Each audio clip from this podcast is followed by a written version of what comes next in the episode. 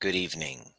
Good afternoon for those of you in Australia or hashtag give me a hashtag replay if you're watching on replay. It is great to be here um, to share this this transmission with you. I'm feeling a little somber today. Uh, I watched about 20 seconds of that video and um, I was really affected by it. Eh, I didn't really feel too well after I was watching this video um, of um, George. Uh, was I'm just going to get his name because I, I want to get his name. I, I, believe it was George Floyd. Correct me if I'm wrong. If it's George Floyd, please correct me if I'm wrong. I don't. I don't want to interrupt it. And I watched a video today of a man, uh, African American man, Perhaps you've watched it as well. I couldn't get through it. Um, it really impacted me. Let me know if you know what the hell I'm talking about. Uh, to think that, you know, the, the the police and the to serve and protect in America have now gotten to the point. Now it's gotten to the point where, if you're a person of color walking around the streets and triggering, you know, sometimes with what they would consider white fragility. Um, and I'm not saying this in disrespect to white people. I've married a white person. You know, I have many white friends. This is what the racists. I can't. I'm not racist. I have many white friends. Um, trying to play, make a joke, and and be light, uh, be kind of like lighthearted in this really difficult conversation. Um, and I was very deeply affected by it. I was very deeply, I, I felt like tears wanting to come through. There was rage. There was this sense of injustice and unfairness. And then I had to think, you know, how much anger that I felt towards the uh, police officer that had his knee on George's neck. And I really wanted to like I just felt this horrific feeling inside of wanting retribution, wanting revenge, and um, you know, let justice do its thing. And there's probably going to be some sort of arrest and fire. Of course, the the, the gentleman was fired. But I wanted to. Hey, what's up, Robert? Um, let me know by the way robert you have a question put it in the comments section. If you guys have a question i'd like to just start the, the conversation off sharing with you what the hell happened to me today. I was like boom like it was really difficult. It really impacted me. And it brought me back to when i was um, in my teenage years i had a lot of racism. I grew up in a primary uh, primarily white neighborhood uh, stittsville ontario canada just outside of ottawa and there weren't too many um, people of color uh, that I grew up with. There weren't a lot. I was one of the few. So I know what it's like to be persecuted, to be bullied because of the color of my skin. Uh, it had me feeling quite um, ashamed of who I am. I mean, I grew up in Iran uh, I grew up in Iran till the age of four, and I moved to Canada when I was five, four years old. And in the 80s, growing up, uh, being Iranian, seeing the images of your fellow countrymen and women didn't look so good in the 80s in Iran, did it? The broadcasting that we would see in North America about Iran didn't show us quite favorably. And so I felt a lot of shame about that. I felt a great deal of shame. I felt like I didn't. Uh, uh, fit in. I didn't belong. Uh, there was one incident where I really recall I was like eight years old, uh, and I really wanted to. Uh, my, my my good friend Chris was living down the street from me, and his next door neighbor had a pool, and he would go swimming in the pool a lot. And then he asked, "Hey, can I bring my friend Nima?" And the guy said, "Oh, is that the brown kid? Forget it. I don't want him in my pool." And I remember Chris telling me that at the age of nine, eight or nine. And it was the first moment I realized that because of the color of my skin, uh, it was different. Uh, that that that was less than that that was deemed to be uh, that that was deemed to be inferior right? And so I know this the sting of racism. It really sucks. And so that actually shaped a great deal of my upbringing because immediately I was like, oh, crying. And then I said, well, I have to change who I am so that I can be liked. So I changed my name from Nima to Nick. You, you, you might not believe this. Many of you, uh, actually, that's interesting. There's several people in this community who knew me back then before I was like 10 years old. Like I have some high school friends and stuff that are in this community, which is interesting. So you knew me before my name was Nima. Back, I switched it back to Nima when I was 16.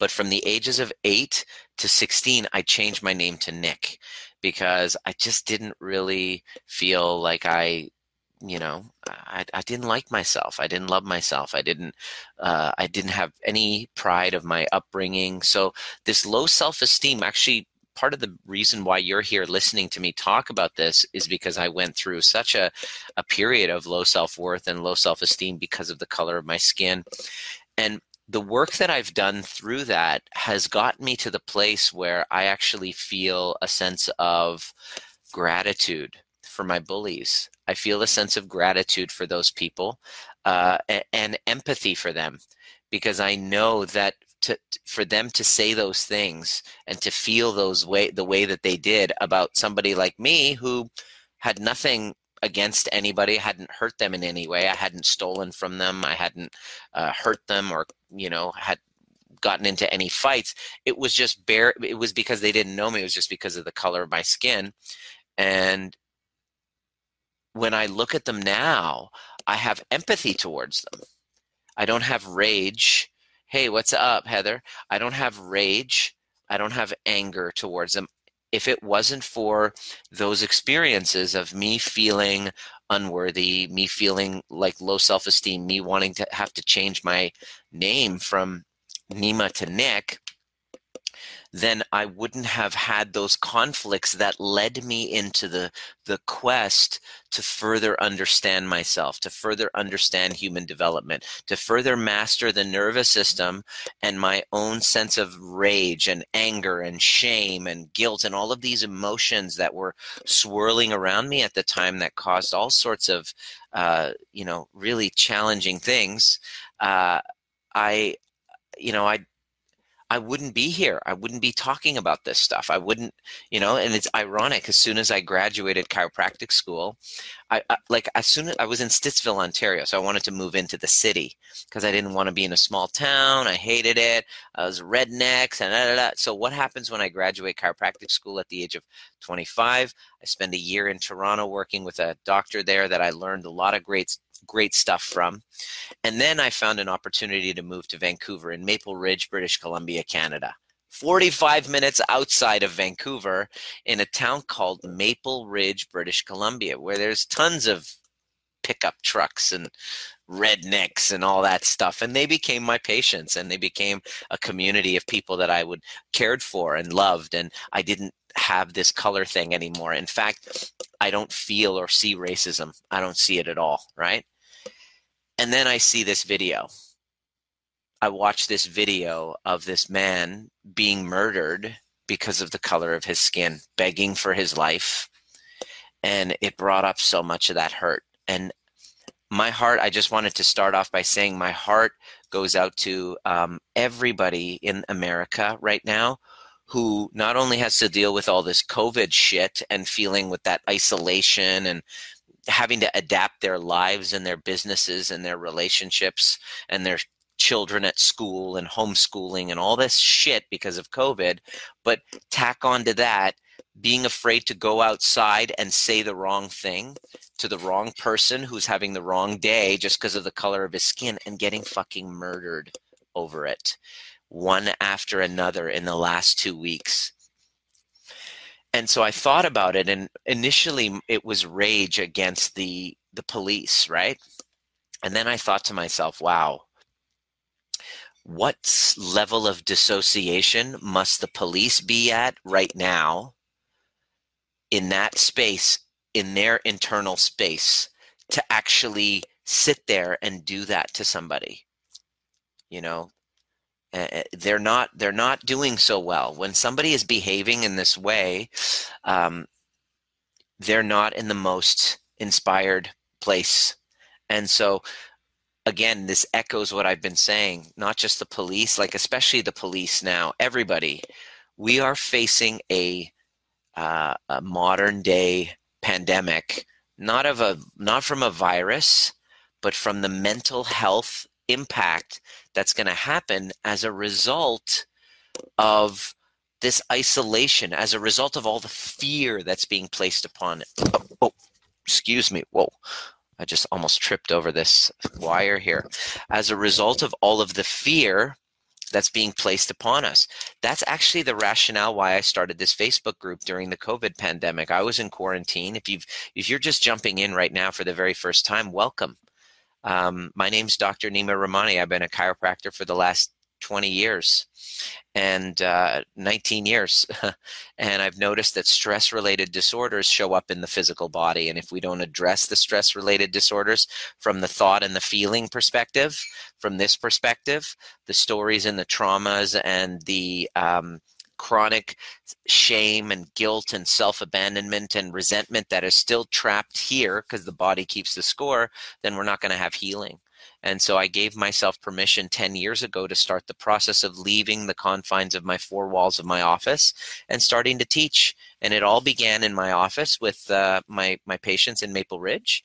And now I have an online global community of self healers, people who are dedicated to learning the tools in how to transform their lives from the inside out. And it's not easy, it's a process. And I'm going to share with you a couple of nuggets and revelations that I've been getting to help get you there. But I also wanted to open the door for um, hey guys i also wanted to open the door uh, for any questions that you're having right now um, so i just wanted to talk a little bit about that racism thing and um, my my my my thing about that is now that after the work that I did on my own experience with racism, I don't have anger towards people who are racist.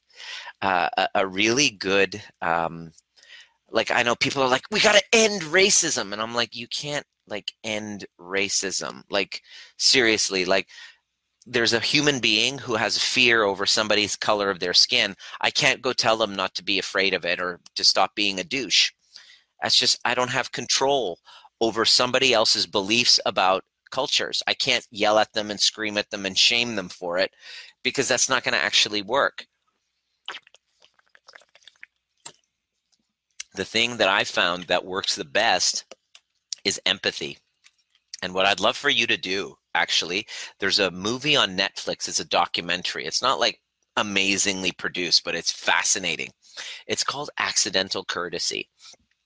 And I'm going to invite you to look at racism from a different perspective because I'm a person of, I'm considered a person of color, even though uh, the people like brown people, sometimes like Indians, they call me white guy. And I'm like, why? Fuck. Now, I, now, now I'm not invite, now I'm not included in anyone's party.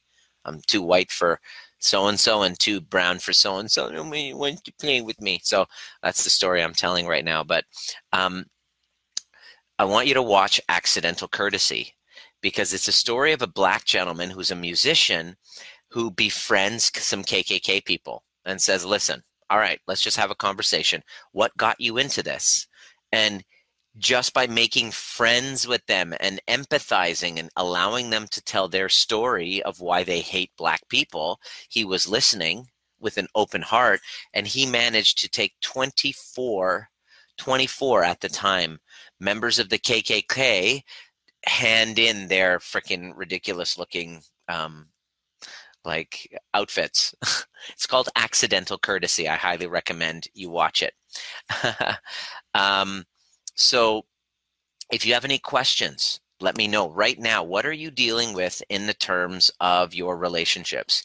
What are you dealing with in terms of uh, you know sense, sen- sensations in the body anxiety what's been the biggest challenge? And i wanted to share with you one analogy that came up after hearing so many of my clients who are climbing that bus towards creating a secure attachment at home and creating secure attachments with work because that's the thing i'm working on now.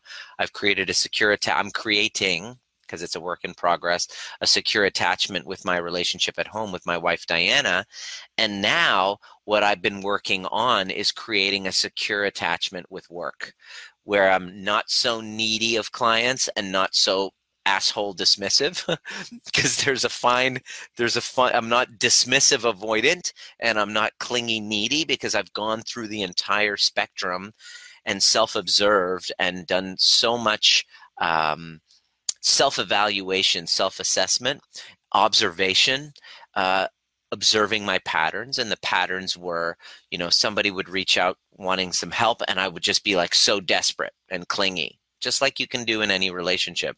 I was showing up in in work relationships that way. And uh, then i would then i would get busy and then the pendulum would swing to the other side where i was so busy that i was like get away i'm far too busy to spend my time with you. I'm too cool. And so my ego would go to the other side. And I'm like, well, crap, there's got to be some sort of a, a, a, secure attachment somewhere in the middle where I know my boundaries. I can say no and only say yes to clients that I really want to work with, not from a place of neediness. Oh my God, I need you, but from a place of, wow, I'm really inspired to work with you. And I'm happy to say that I'm pretty much get, gotten there already. We're now at that at that place, and I realize that this is what we all want. We all want secure attachments at home, which means you feel safe with your partner, you feel safe away from your partner. there's a there's a duality there. You feel safe with them, and because sometimes if you're an avoidant and you have um, these attachment wounds that are incomplete being around your partner is more stressful. You you you gather nourishment from being away from them. That's your avoidant type of uh, tendency. But a secure attachment the relationship itself is very nourishing you know? It doesn't feel it doesn't feel uh, stressful going away from them. Like you're not like oh my god what are they going to do? Are they going to cheat on me? They're going to leave me? Um, you don't feel that anxiety when you get away from them. And when you're with them, you aren't stressed either. You're actually present and you're able to be authentic. You and you have this thing called intimacy. Intimacy is this magical energy between two people where they feel seen and heard. And you've had it before, hopefully, uh, with friends or with people where you just feel safe to be yourself and take off your mask and express yourself and not uh, and they feel the same around you. And I think the the holy grail of human existence is to be able to create that. And part of that is having the courage to say, no, no, thank you. To say no to clients and say no to uh, relationships where you have a boundary and you're aware of it and you know what's okay and what's not okay and you're comfortable, relatively speaking. It's never like super duper easy, comfortable to set a boundary unless you're just like you you get off on it. You know, when I'm being a complete asshole, I love to set boundaries and be a dick about it. And so if I'm being a dick about it, I'm not I'm not really um, you know securely attached that's coming from a place of inauthenticity but um, to be able to set clear boundaries and and, and be and know how to regulate yourself when you're being misunderstood so this is really what a secure attachment is this is what we're here to learn you're here to and the the way that we access that is through regulating our nervous system and in order to do that, it takes, uh, hey, Beck, uh, welcome, welcome to the group. I want to welcome anybody who's brand new. Like this community has grown to well over a thousand people, and it seems to be, uh, and I really thank you for um, inviting people that you care about into this conversation because it's probably the most important conversation because we go at the axis of our nervous system. And without having an understanding of our nervous system, then we will have the tendency to um, project onto other people your other the responsibility of making me feel safe if i don't understand my nervous system i don't understand um, how it works and how i can regulate it then i'm going to get into a relationship with you and then i'm going to expect you to not trigger me not to activate that nervous system because I don't know what the fuck's going on and I don't know how to manage myself. So I don't, I can't be around you, and that Im- impacts our relationships, the neurobiology of us, becomes impacted by our thoughts and our feelings. So I'm just fascinated uh, about exploring this. And the thing that I got that I really wanted to leave you with is this one thing, and I want to discuss this. Let me know if it makes sense uh, look forward to all your live videos, Carrie. I'm glad. Hey, uh, hey, Gail. Nice to see you. I'm really flattered that you guys message me. Are you when are you going live? You know, like it's really neat. I'm glad to be able to contribute like this. Um, here's what I wanted to leave you with with this thought. When you start taking on the consciousness work to become trigger proof, you're now called upon to turn the lights on when there was darkness. And when you turn the lights on, you're not going to like what you see initially. You're going to see to the if you're anything like myself, you're going to see to the degree that your ego has been driving the bus.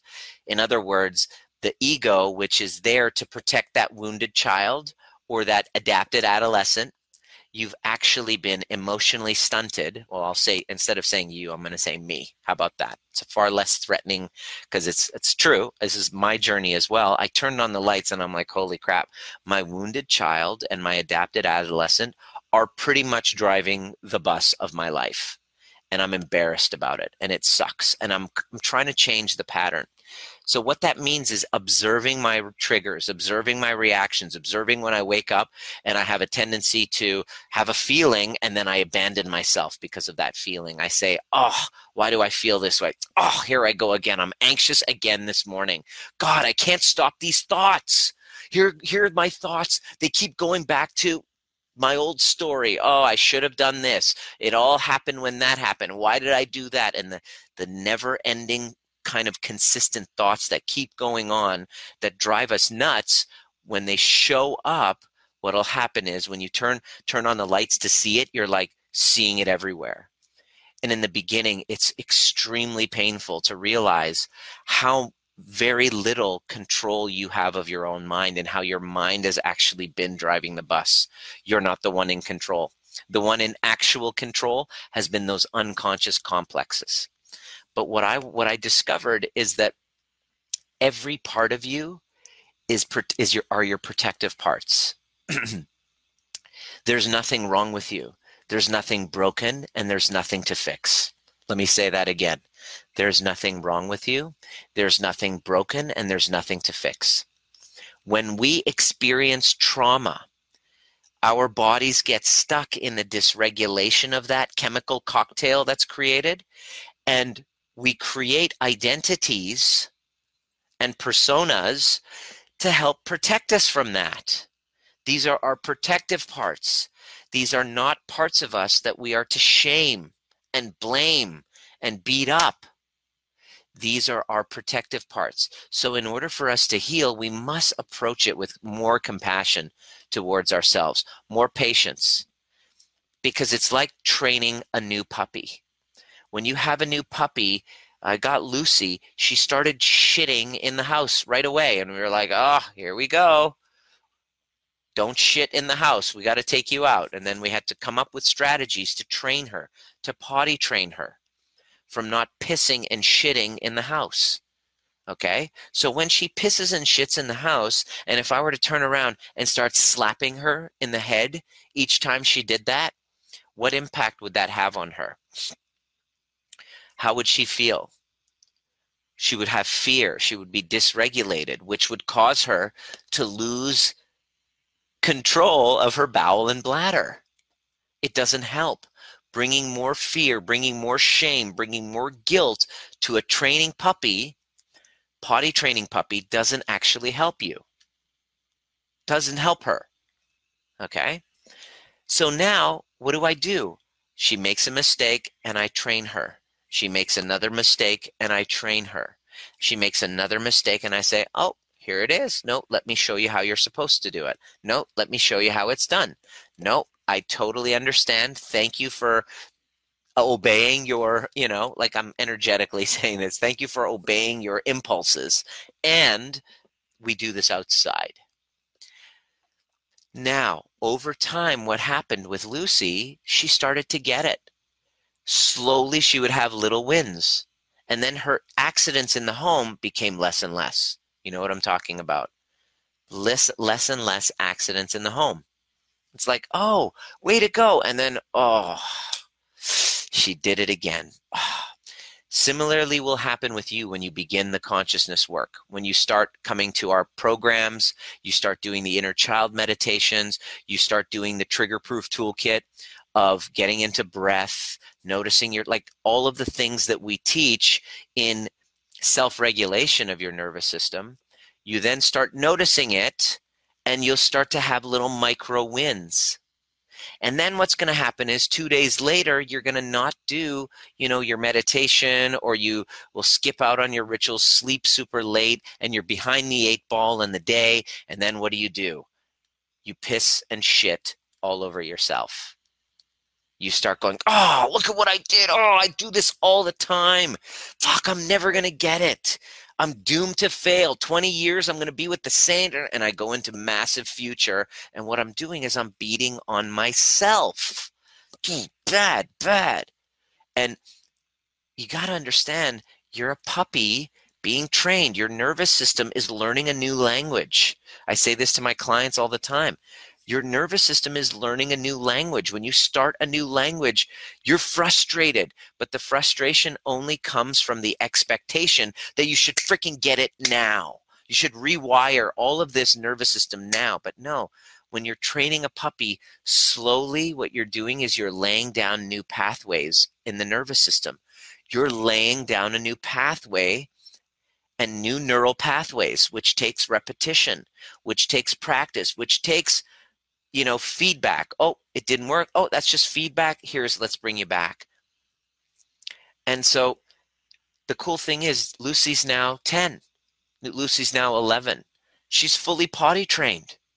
She now knows. It's a she's got her habits, her routines, her nervous system is now rewired. Now, that doesn't go to say she doesn't have an accident now and again, which she does. She has an accident here and there she she looks over i all of a sudden and it's funny we know diana and i are be looking at each other we're like where's lucy? And then we're like oh god we know. We go to the bathroom and she's peeing on the mat and she looks at us with like this guilty look. You know what i'm talking about when the dog is like all guilty. She'll have the odd accident now and again. It happens. But now it's like when the accident happens i'm able to know oh she had a big, there was a lot of stress last night. Oh, you know what? We were having an argument and she was hiding under the bed. Okay, yeah, that that makes sense why she would have this response. In other words, there's usually a reason behind it afterwards. Similarly will happen to you as you take on this work and and and re, reset your nervous system and rewire your nervous system not from its broken parts but all of those parts that you've abandoned that were traumatized to create that safety those different parts of you that eight year old part of you that experienced um, you know your parents getting divorced. That part of you needs rewiring you're the one that does it for them. This is what reparenting is all about. It's a journey, this nerve, nervous system regulation activity. All it is is a journey to give the upbringing to your younger parts that you never were able to have because of parents that were misattuned through no fault of their own either, because they didn't take on the work. Does that make sense? Hopefully, it's making sense. To get away from being triggered by someone who's triggered, knowing it's coming. Okay. How to get away from being triggered. Okay. The first thing, good question. The first thing you want to get is to not judge your trigger. You just did it again. How to get away from being triggered by someone. Sometimes the word trigger triggers people. it's a nervous system activation, it's a feeling that comes up. You can't control the trigger you can only respond you can only respond in a way that regulates it. If i if i the the biggest problem that happens robert when you get triggered is the thought that i shouldn't be triggered is the thought that i shouldn't have said that i shouldn't feel this way. And with good reason too because ever since we were children when we would have feelings and emotions because our parents didn't know what to do with them they the, the first instinct is to shush them which is what i do as well like i mean i'm, I'm not a parent yet we got a, a, biscuit in the oven coming out in october Um, but uh, when Lucy starts barking and we're in, you know, there's neighbors around and we're like, shh, I catch myself going, shh. But what that is, is my inability. That's my shame that I'm projecting onto her. Think about that. She starts barking. Rah, rah, rah, Immediately, I start imagining all of the neighbors telling me off for having the dog that's loud. And what that is, then I turn to her and I go, Shut up, Lucy what I'm doing is I'm dumping my shame trigger onto her instead of looking stopping pausing and seeing what is it that you're calling me for? Oh she sees me putting on my jacket. She has abandonment wounds abandonment traumas for me all her life because i've been traveling.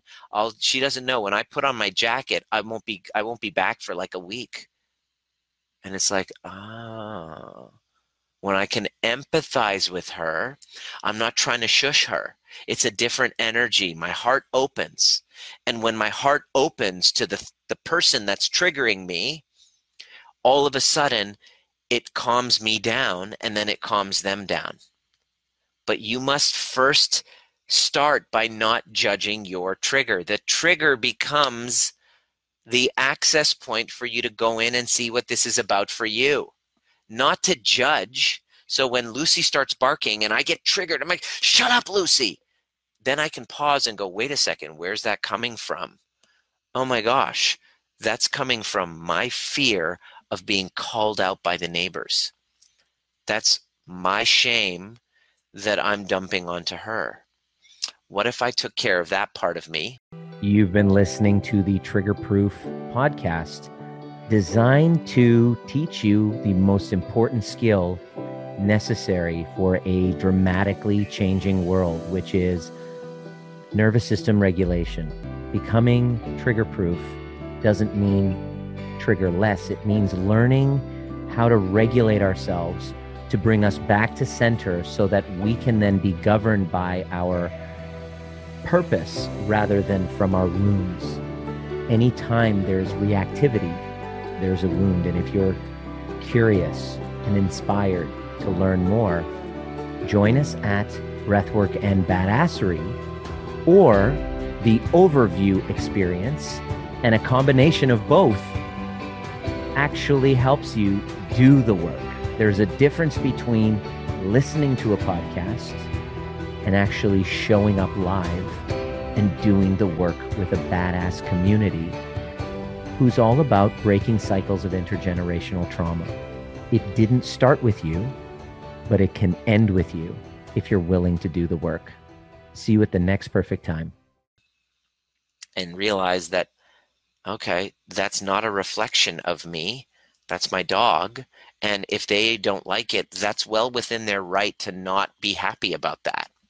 But I don't have to make that mean and that I'm not worthy of love, which is what happens when we get triggered and what i teach what we what i love teaching people is how to expand that space between stimulus and response did you notice how i did that the stimulus happened which was lucy getting barking and me getting upset and going shut up lucy. Pausing going where's that coming from? Going oh i'm feeling the shame and the guilt of neighbors calling me out.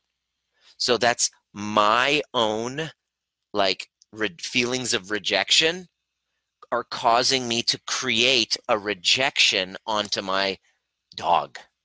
Now that's just a just an interest like just a kind of like a small example, but this is what happens in interpersonal neurobiology. I'm fascinated by it because if you dedicate yourself to widening that space between stimulus and response to instead of reacting going wait I just reacted, but before I beat myself up for yelling at my dog, can I see where it comes from? Oh, it comes from my own shame. Can I reparent or take care of that part of me that feels ashamed that that the neighbors are not happy with me? I can take care of that part of me. I know where that comes from. I have the tools. I teach this, by the way, in the overview experience. Uh, that's coming up on Sunday. Those of you who are coming, Robert, you're coming to that for sure. Heather, you're going to be there for that. Uh, let's see who else. Gail, are you coming? Uh, Christine, you definitely should be there. Beck, I hope you're there. On Sunday, it's a five-hour event where I we here's what we do together. We take something that's been triggering you. What has it been lately for you? Some of you are going through some major, uh, like divorce there's one lady who's been separated for six months she reached out to me and she's like like i can't live with them we trigger each other all the time another one is like i'm on the brink of divorce yeah that you and everybody else who's going through covid another person who's going through a t- challenging time because their teenage daughter is going through some massive drinking problems and they want to be working on themselves instead of trying to fix another. And so, whatever your trigger is, you're going to bring it to the table. And then I'm going to teach you my formula that I've been developing for years, studying, kind of refining, integrating, perfecting and it's a work in progress to help you go from trigger to flow in the least amount of time so that you can show up in the world with an open heart rather than closed because of all of the other traumas that you've been through. And the way that we access that is very interesting. We go through your younger parts and you're going to see it. I'm going to do a little exercise with you and you're going to kind of close your eyes and we're going to bring up feelings that whatever challenges going on in your life. And we're going to bring you back to the younger parts of you that this challenge is transferred from. And then you are going to give that younger part of you through the reparenting process that I'm going to teach you all the resources, all the validation that that younger part of you was lacking from your parents. And now it's time for you to do it. And if you don't, you this is what I've noticed is this is the missing piece when I didn't do this, I was stuck in either wounded child or adapted adolescent. Whenever you're playing the victim, you're being the vic- the wounded child.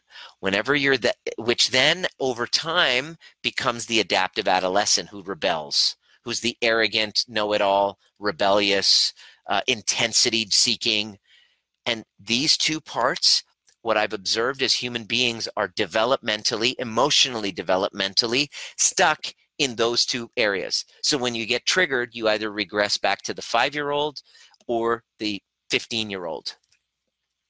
So if you were honest with yourself over the last week, over the last two weeks, over the last few months, which of these parts of you have driven the bus? And if you're actually ready to have your fully integrated functional adult start to drive the bus who doesn't deal with you know intensity is not not trying to be so intense but is more integrated more uh, living with integrity having secure attachments rather than codependent cycles. That's how you change the codependent cycles is you start to become that you start to become that adapt from the adapted adolescent you start to grow up emotionally and mature into a fully functioning adult. And so the last thing i wanted to leave you with was uh, hey what's up alex?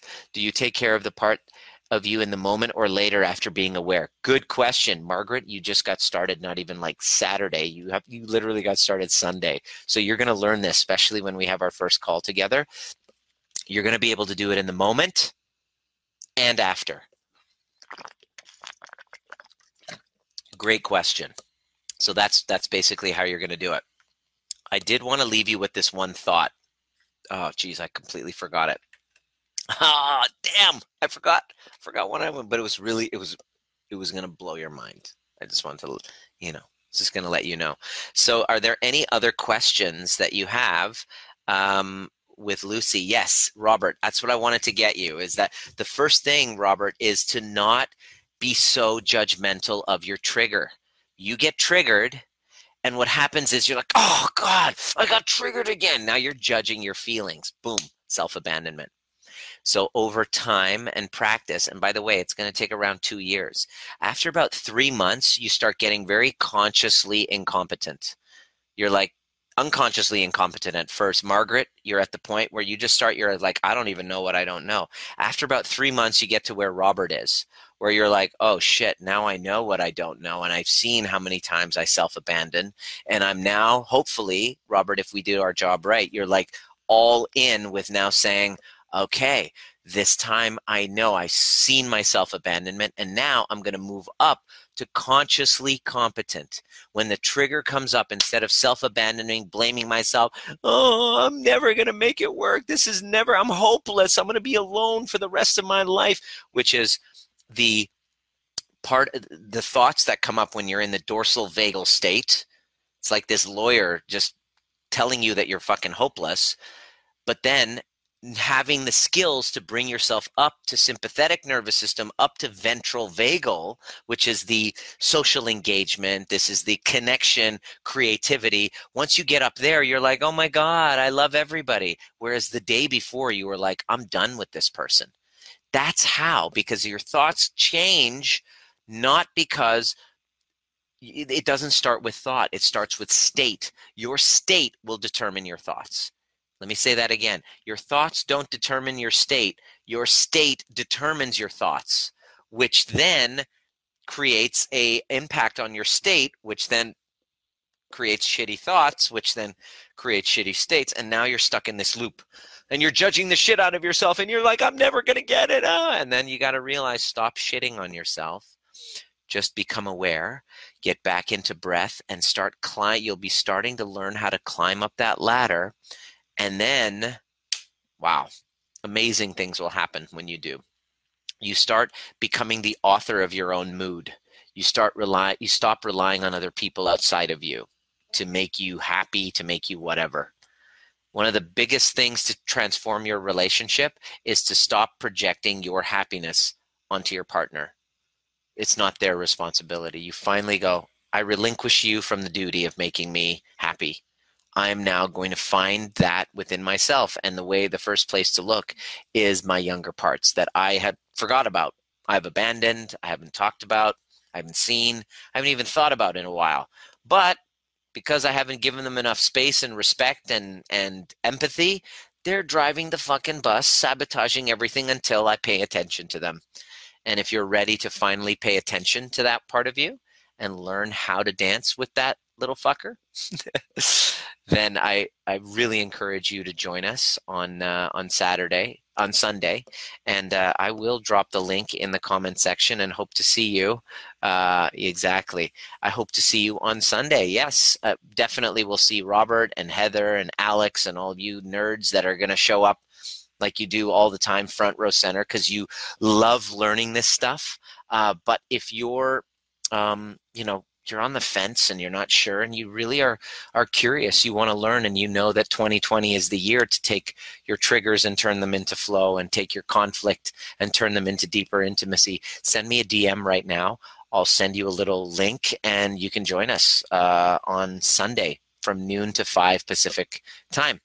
And uh, bring a box of kleenex bring an open heart and uh, come scared just jump in. If you've never, I mean, it, those of you who have done it uh, and you're curious, Alex, I would love to hear, you know, what your experience was like. For those who are kind of on the fence about it, would love to have you. So, um, the best analogy for your consciousness work is to understand that you're training a little puppy and that when the puppy shits in the in the fucking carpet you don't just start pounding on the puppy's head so be nice to yourself and be patient and realize it's conditioning that you have to uh, that you have to unlearn. It's the chronic self-abandonment that you learned from a young age that happens immediately when i get triggered that i must slowly release the control of my feelings to and allow them to pass without judgment.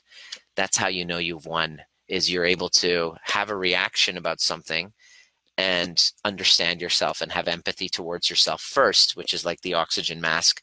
Once you do, you can then have empathy towards the other people. And, uh, you know, I have empathy first and foremost to the people of color in the United States, to African Americans. I have massive empathy of how traumatic it must feel to walk the streets out of this pandemic and feel afraid to trigger the police. You could die from jogging you know what i mean or or or angry racist people who are scared um, and i also have empathy for the people who uh, are so in a dark place in a place of us versus them are so disconnected from themselves that they think that uh, they're they're so threatened that they feel that murdering people is the answer. Uh, they everybody needs healing apparently right now, and uh, I instead of making, um, you know, getting really angry and adding to all of the the, the the fire that's going on i'd love to be the voice of reason the voice of healing. And the the best way that i can do that is by first focusing on me so that i can show up uh, you know. I have growing pains too business is growing company is growing there's some growing pains going on within our team within myself the overwhelm. You know i didn't expect it to be so busy. I was like whoa what's going to happen? And covid is you know it's a, it's it's it's become super duper busy. We have like three or four new clients each week coming into our program, which is a good problem to have. And then now there's some growing pains, and so my responsibility first is to make sure that I'm showing up for each challenge that I'm facing with a regulated nervous system, with an open heart, and uh, curious and intentional for for uh, creation I want to make sure, and this is the last. This is this was my last point that I've just remembered. There are two two forces within you that, depending on your nervous system state, are driving the bus. You have a creative force and you have a destructive force. We all have that. We need to build and we need to destroy. Your cells are building and they're destroying at the same time. If anything's just building and not destroying, that's cancer. So we do have to have build and destroy. So you have a creative side and you have a destructive side to you. The question I'd like for you to ask when you're in a space is Am I coming from a creative place or am I coming from a destructive place? Write that one down. Okay? Write that one down. Am I right now, I'm talking to myself, am I coming from a creative, my creative place, or am I coming from my destructive place? Because we have both and we have the power to choose.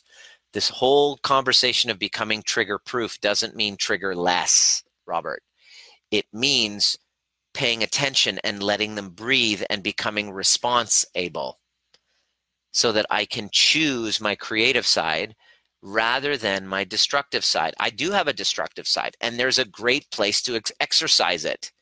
You know, my destructive side in kickboxing class. That's a great place to express it. Running and screaming, Heather, was one of the things that I recommended that you do after our call because of your trauma that you went through with the little three-year-old girl who didn't have a voice because she was not able to to yell and scream and she wanted to. So that screaming is there to go and scream it out and sing. That is the proper expression of it. Your dark side needs proper expression.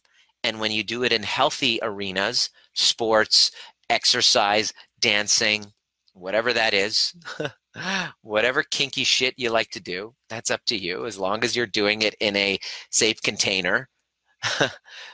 Brazilian Jiu Jitsu, whatever that is, use that destructive part of you freely because that's it's it's it's a part of us in in a right environment and then when you do, you're able to fully express your creative side. I'm really trying to help you integrate both parts of yourself. Hopefully, that was of benefit for you. Let me know what your greatest takeaway was of this call. Ryan, welcome. You're just jumping on, rewind and see what came up. I'm grateful to have uh, had this conversation and shared what was in my heart today. And uh, send me a DM if you uh, have any questions about uh, joining us on Sunday or Monday, early Monday morning if you're in Aussie town. Peace out. See you at the next perfect time.